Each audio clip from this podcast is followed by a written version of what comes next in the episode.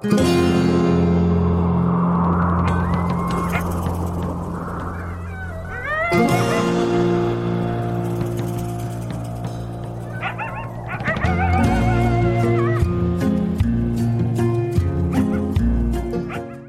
the Northern Cheyenne departure from the Darlington Reservation on September 9th and the Battle of Turkey Springs, they traveled north into Kansas Territory.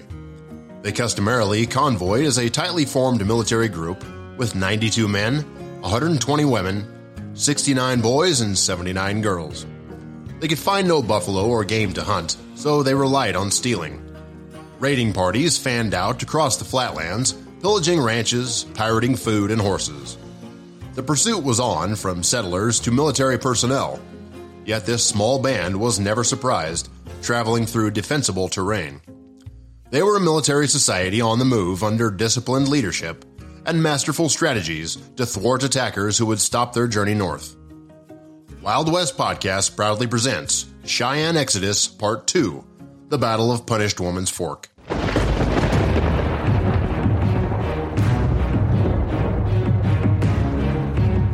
By this time, Hemphill and his company was four days out of Camp Supply. Hemphill, Second Lieutenant Matthew Leeper, and 46 enlisted men embarked with six pack mules and four days' rations. Also accompanying the group was the post interpreter and famed scout Amos Chapman. Chapman, a seasoned frontiersman, was a recipient of the Congressional Medal of Honor for his actions in the Buffalo Wallow fight during the Red River War of 1874 and 75 a fight that led to the amputation of one of his legs. Moving north and unable to locate the Indians or Rendlebrock, Hemphill pushed to Fort Dodge. This deviation from Hambright's orders would haunt Hemphill. Arriving at Fort Dodge on September 14th, Hemphill came under the command of Lieutenant Colonel William H. Lewis, the Fort Dodge commander. Lewis had orders to take control of all troops coming into his post and direct operations from there. Lewis agreed to let Hemphill go back south to try to locate the Indians. Drawing rations, Hemphill left Fort Dodge to scout the area around Bluff Creek. On September 16th, the soldiers reached the Collar Ranch and discovered an Indian trail. They spent the night by the ranch and started on the trail the following day. Along the way, two lead ranchers and 11 of their cowboys joined Hemphill's command, bringing their total of fighting men to 62. The cattlemen had engaged with a party of Indian warriors earlier and even managed to kill one. In addition, they claimed the Indians stole a large number of their ranch's horses. If true, this would only make the Indians harder to pursue because they increased their supply of fresh mounts. The soldiers, on the other hand, only had the horses they were riding currently. Fortunately, Amos Chapman continued to prove his worth as a scout under these austere conditions. He led the troops on the trail until they intercepted the main body of Indians on the upper reaches of Big Sandy Creek, a tributary of the Cimarron River, on September 18th. Pushing ahead, the troops spied a horseman in front of them, riding at a gallop. Soon after, they found the warriors. It was a chilling sight. Suddenly, along a ridge in the breaks of Sand Creek, an estimated 75 to 100 warriors appeared before them, deployed in a battle skirmish line. The Cheyennes were surprised and automatically reacted by establishing a protective front behind which their women and children could move to safety. Fresh from their victory over the two companies of Fort Reno cavalry, Little Wolf's men held no reservations about engaging in combat with Hemphill's even smaller force of soldiers. Keeping to his orders to try to bring the Cheyennes in peaceably, Hemphill continued to approach them without firing. But once the troops were within six to eight hundred yards, the Cheyenne opened fire. Hemphill responded by swerving off obliquely to the right, his men now returning fire. This behavior by Hemphill was noted to be erratic as he moved to the rear, trying to find high ground on which to make a stand. The Cheyennes, observing Hemphill's retreat to the rear, only emboldened their attack on the column. Opting to fight on foot, Hemphill dismounted the company and formed a skirmish line.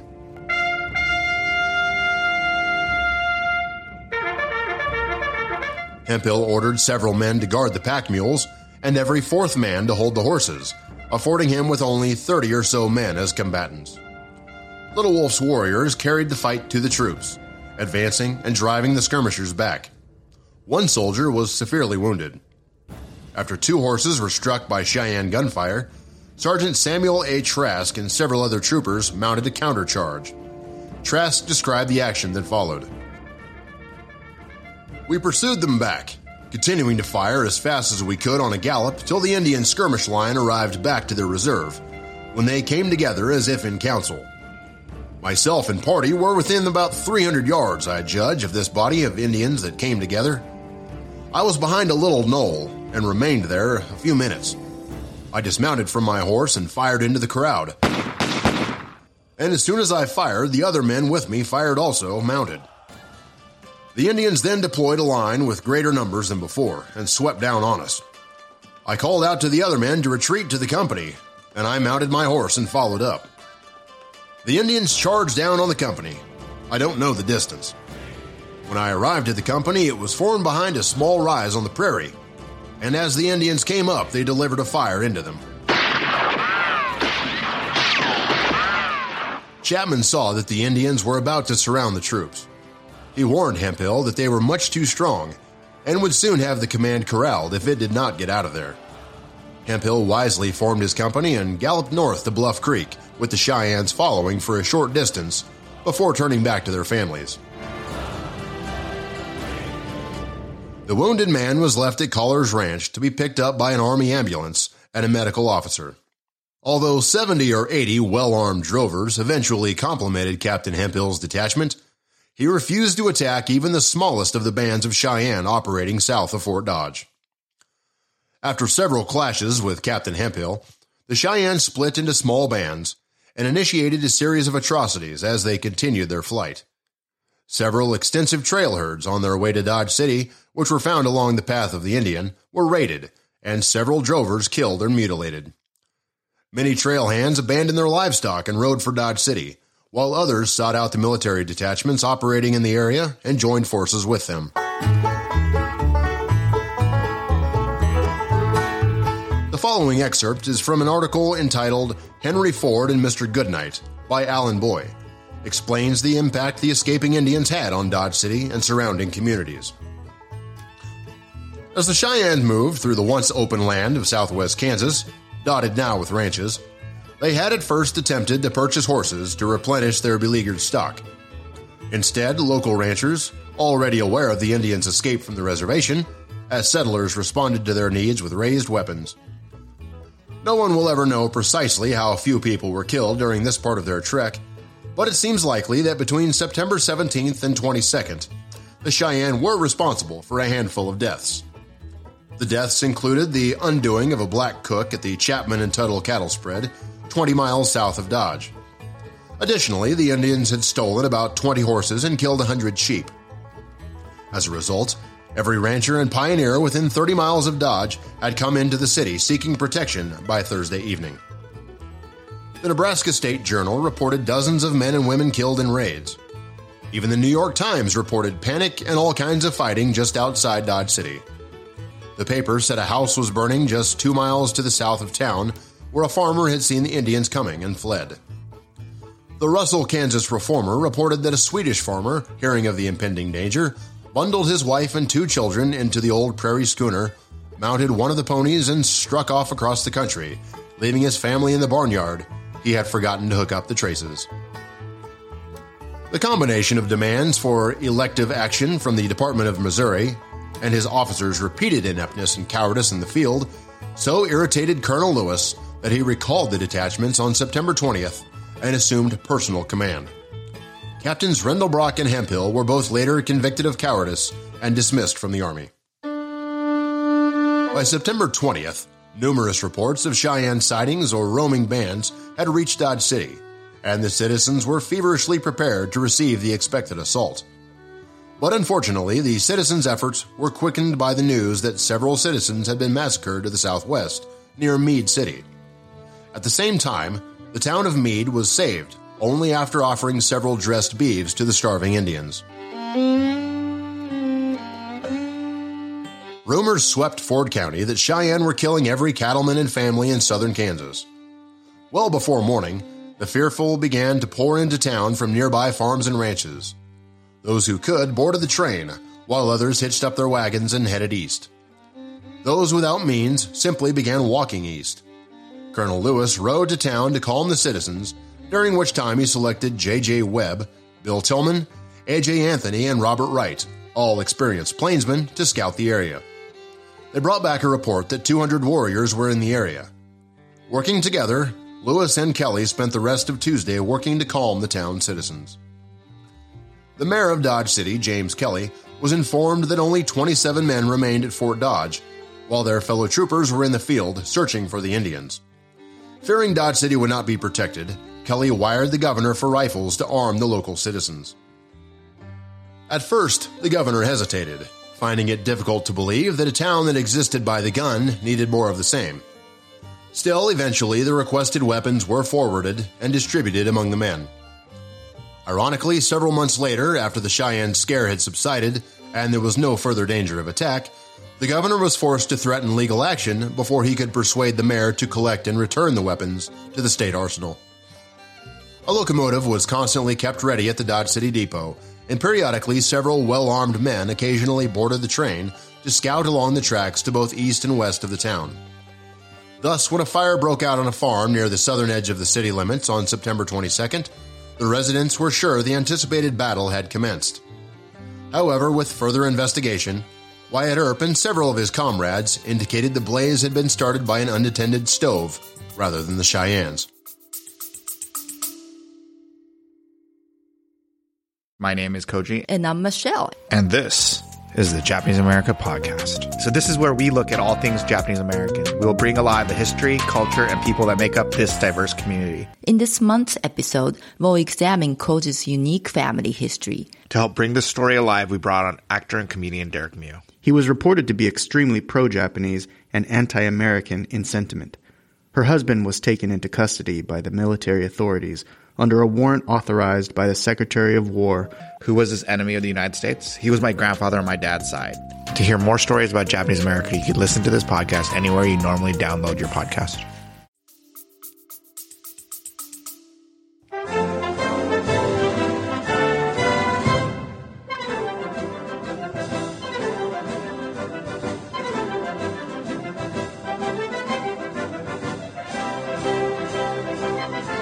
While Dodge City braced itself for an attack that never came, Colonel Lewis gathered every available man. Lewis, ill at the time with dysentery, received orders from General Pope to take charge of the pursuing troops when they reached the vicinity of Dodge. Despite his disability, Lewis had entrained from Dodge City to Pierceville on September 24th with one company of 19th Infantry and Mauck's two troops of 4th Cavalry. At Pierceville, Hoodoo Brown and other scouts informed Lewis that they had located the trail of the Cheyennes with 150 ponies headed northeast. Lewis met Rendlebrock at Cimarron Station and assumed command of the consolidated force. Amos Chapman, along with Hoodoo Brown, led six other scouts, one a Pawnee. The scouts were ordered to keep the troops on the Cheyenne Trail, search for water, and forewarn the expedition of danger. Lewis's force pursued the Cheyennes again on September 26th, following a 50 foot wide trail leading to the north across the Kansas prairie. The scouts rode at the front, followed by an advance guard of 30 cavalrymen. Then came Lewis and his staff officers at the head of the four companies of cavalry in columns of two. Lumbering along at the rear were the wagons carrying the support equipment and provisions, and at times Bradford's infantry unit soldiers. The colonel, anxious to redeem the good name of the command after the mediocre performance of his troops south of Fort Dodge, pressed the troops steadily until the Cheyennes were located on September 27th. The Indians were positioned on the Punished Woman's Fork of the Smoky Hill River, 30 miles south of Fort Wallace. The Indians, exhausted by the long weeks of sustained flight and suffering greatly from hunger and exposure, dug in along the walls of a ravine and prepared to give battle.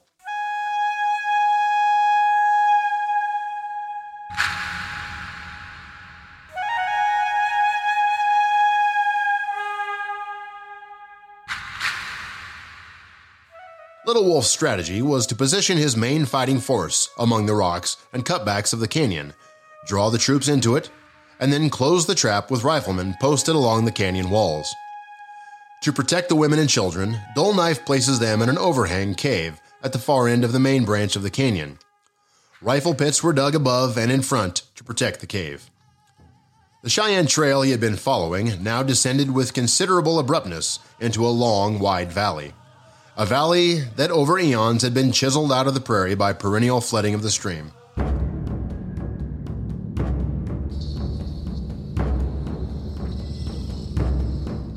Through his binoculars, Lewis scanned the countryside ahead.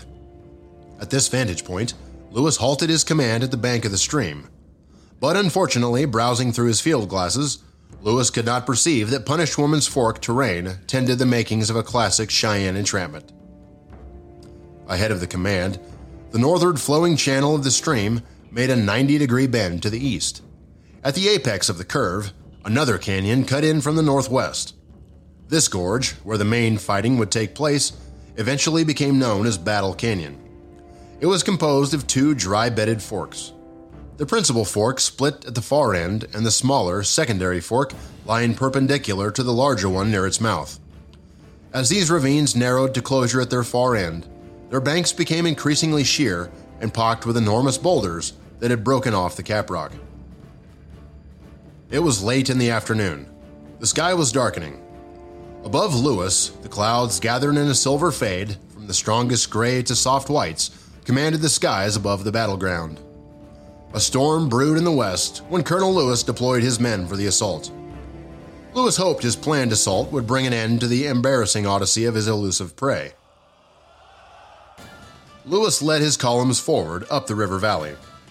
The scouts were two to three hundred yards ahead, followed by Officer of the Day Hemphill and the advance guard, made up of men selected from the various units. The command marched forward past the command post, keeping together and formed a skirmish line. All of his companies formed in separate lines north of Lewis's flag. Through his binoculars, Lewis watched Bradford and the infantry take their positions. Then rifles were ready. The soldiers paused and, on command, knelt down facing the distant canyon about 500 yards away. As soon as the infantry was lined up on the high ground directly across from the mouth of the canyon, Lewis moved his force forward. He observed little movement from the Cheyenne, at most, only a glint of metal.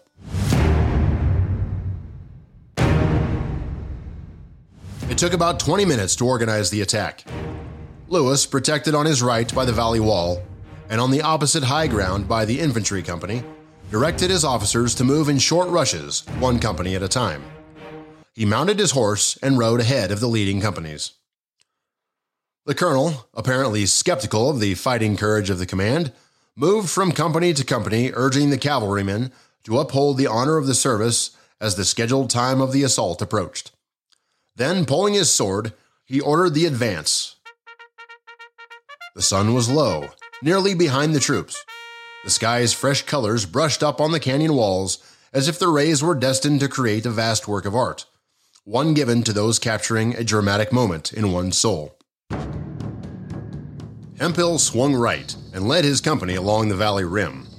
At 250 yards, a few shots rang out from the Cheyenne. Lewis gave the order to open fire. Two companies ran forward several yards, then fell recumbent. The men carefully aimed at the smoke from the canyon and fired a collective volley. Then they reloaded while companies B and F ran by them and fired a second volley. Billy Jackson moved forward up the valley near the entrance to Battle Canyon. He gave the following account of this phase of the battle.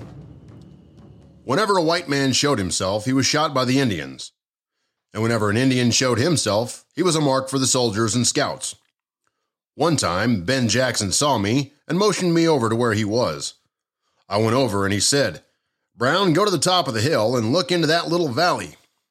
I did so and could see that the valley was full of Indian ponies 60 or 70 ponies, all with packs on, but no Indians. I stuck my head over, even more, thinking I might get a sight of an Indian. One shot at me and missed my head by half an inch. I did not stick my head over that rock again. I went back to where Ben Jackson was. The soldiers advanced in rushes for about 30 minutes, one company covering another, until the leading line of soldiers was within a hundred yards of the canyon rim. Lewis continued to ride his horse back and forth in front of Cheyenne's rifles. His scouts repeatedly warning him that exposing his person to the gun sights of the waiting Cheyennes was foolhardy. Still, the gritty officer persisted, undoubtedly hoping his examples of open disdain for the fighting prowess of the Indians might spur his men into giving a good account of themselves once the shooting started. As Lewis turned to shout orders to his rear companies, his horse was struck in a hind leg. The horse went down backward, rolling over him as he fell to the ground. Some soldiers started to run to Lewis' aid, but he stood up and motioned them away. Lewis shuffled forward and took a rifle from one of the soldiers. Though they were close to the rim of the inner canyon, the rifle pits continued to hide the Cheyenne. To compensate for the lack of targets, Lewis ordered the companies to reload together and fire on his command, hoping the power of a more concentrated volley would break the Cheyennes' resolve. When the fierce volley fire sliced through the ravine, the Cheyenne warriors became concerned when they observed the cave at the northwest end of the canyon. The cave like limestone overhang proved surprisingly vulnerable. The women and children who hid there were forced to dodge ricocheting bullets from the heavy volume of fire. In retrospect, Little Wolf and Wild Hog's decision to fight here nearly proved fatal to the band. To offset the charge, one of the marksmen in the rifle pits, strong left hand, took careful aim at the single officer boldly walking back and forth. Then, aiming low, he squeezed the trigger on the buffalo rifle. Suddenly, to the trapped Cheyenne down in the canyon, a strange lull occurred. After a few moments, a warrior shouted back that the soldier's chief had been hit and was down. Several warriors climbed to the canyon rim and watched the line of soldiers in confusion, only a hundred yards away. Zechariah Lohr of Company F and David G. Badgley of Company B got up and ran toward the wounded Lewis. Several Cheyenne sharpshooters shot at the two men, knocking them down. Lewis was stunned by the force of the bullet and lay still for several moments. At first, the blood didn't gush in a constant outflow, but was in time with the beating of Lewis's heart. Then, a few seconds later, the blood came thick and strong, flowing through his fingers as they clasped the ripped flesh. Then he felt the blood move over his hand, the syrupy fluid no warmer or cooler than his skin. After a few moments, the blood was still leaving his rapidly paling flesh, but his pulse became slower, weaker. Finally, he sat up and tried to stop the bleeding in his right leg by making a tourniquet out of the long leather strap from his holster. Then, Lewis, using his belt as a tourniquet, wrapped it around his upper thigh, using the barrel of his pistol as a lever to tighten and reduce the flow of blood pouring from his leg. He couldn't stand. Corporal Sharn McFadden ran to Lewis and lifted the bloody officer from the ground. Then, walking swiftly, bullets flying near his body, the young Irishman carried the commander towards the wagons a quarter mile away. The surgeon, witnessing Lewis's being injured, drove an ambulance to meet him. Moments later, a messenger ran to Chapman. A second scout by the name of Hoodoo Brown overheard his message. I hadn't been there very long until a soldier came down and said, Colonel Lewis has been shot and was wounded. He was on his horse giving orders. This Pawnee Indian pulled him off his horse and told him he would get shot. He was not off his horse very long when he got shot through the main artery of his thigh. Some soldiers were sent up the canyon where Lewis laid wounded to carry him down on a stretcher. Two soldiers were shot and wounded. We had a young doctor with us by the name of Davis, and it seemed he could not stop the flow of blood. The sight of Colonel Lewis falling before the Cheyennes suddenly depleted what little appetite his men had for combat. The firing gradually died down after Lewis was wounded, and carried bleeding from the field. The lines of soldiers waited for the officers to sort out who was in command. The sunset and the wind velocity increased dramatically. Soon it was difficult to see at all in the gusts of dust and dirt. As it grew dark inside the canyon, a few Cheyennes sent back reports that the soldiers had stopped advancing, and at least some were retreating toward the wagons. During this brief skirmish, the Army scouts had captured 60 ponies from the Indians' lightly guarded herd but the Cheyennes emerged from the contest relatively unscathed. Then it grew pitch dark, the glimmering sky covered with clouds. The battle was over. The women and children came hesitantly from the cave. It was confusing and frightening to them. Like Broadface, Singing Wind found herself alone, her father missing and presumed dead from the fighting. There was no time to waste in searching. Each person touching the next in single line, the Cheyenne climbed out of the Little Box Canyon and headed northwest. In the retreat, the Cheyennes were forced to leave their pack animals behind. Instead, a few young warriors were sent ahead to bring back the remaining horses. While the command junior officers debated the proper tactics for a second attempt to overrun the ravine, which was to be made the following day, the Cheyennes slipped out of their entrenchments under the cover of darkness and continued the journey northward. Lewis had suffered dramatically through the night, although his pain was moderated by numbness in his arms and legs. Nevertheless, his condition was grave.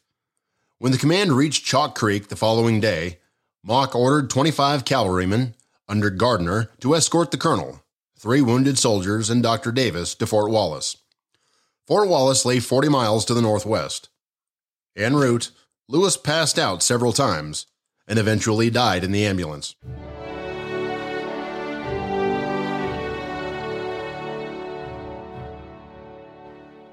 I left the wounds open, Davis reported later, and watched them for four hours, taking the compress off the artery, but there was not the slightest hemorrhage. Upon examination after death, I found a clot had formed in the artery, one and a half inches long. Hoodoo Brown, who had guided the detail across the uncharted country of western Kansas to Fort Wallace, went with Lieutenant Gardner to the commanding officer, Colonel Brevet Major General Jefferson C. Davis, to give an account of the recent engagement. News of the fight and death of Lewis soon flashed over telegraph wires. Gardner also carried a report from Mauck, written at his camp on Chalk Creek on September 28th. The message was telegraphed from Wallace to General Pope at Fort Leavenworth. We found the Indians waiting for us about 5 p.m. in the canyons of Punished Woman's Fork. Colonel Lewis and three men were wounded. We got one dead Indian, 17 dead saddle ponies, and 62 head of stock. We were prevented by dark from following up on our success. I followed the trail this AM to the point from which I detached 25 cavalrymen to escort Lewis and two wounded men to Wallace. The Indians, I think, will cross the railroad about Sheridan. I will be on railroad in their trail sometime tomorrow, unless they lay and wait for us. The whole outfit is together, I think, and probably will cross the railroad tonight. If you desire me to follow beyond the railroad, I wish you would send me two light wagons, about 8,000 pounds of corn, and 800 rations. Please send, if possible, Dr. Davis or a sub to me with a detail that takes Colonel Lewis to Wallace. I will put out on the trail immediately. The following day, the news was received that their colonel had died while being moved to Fort Wallace for medical attention. The bullet had struck the veteran soldier in the thigh, rupturing the femoral artery, and Lewis had bled to death before a surgeon's help could be obtained.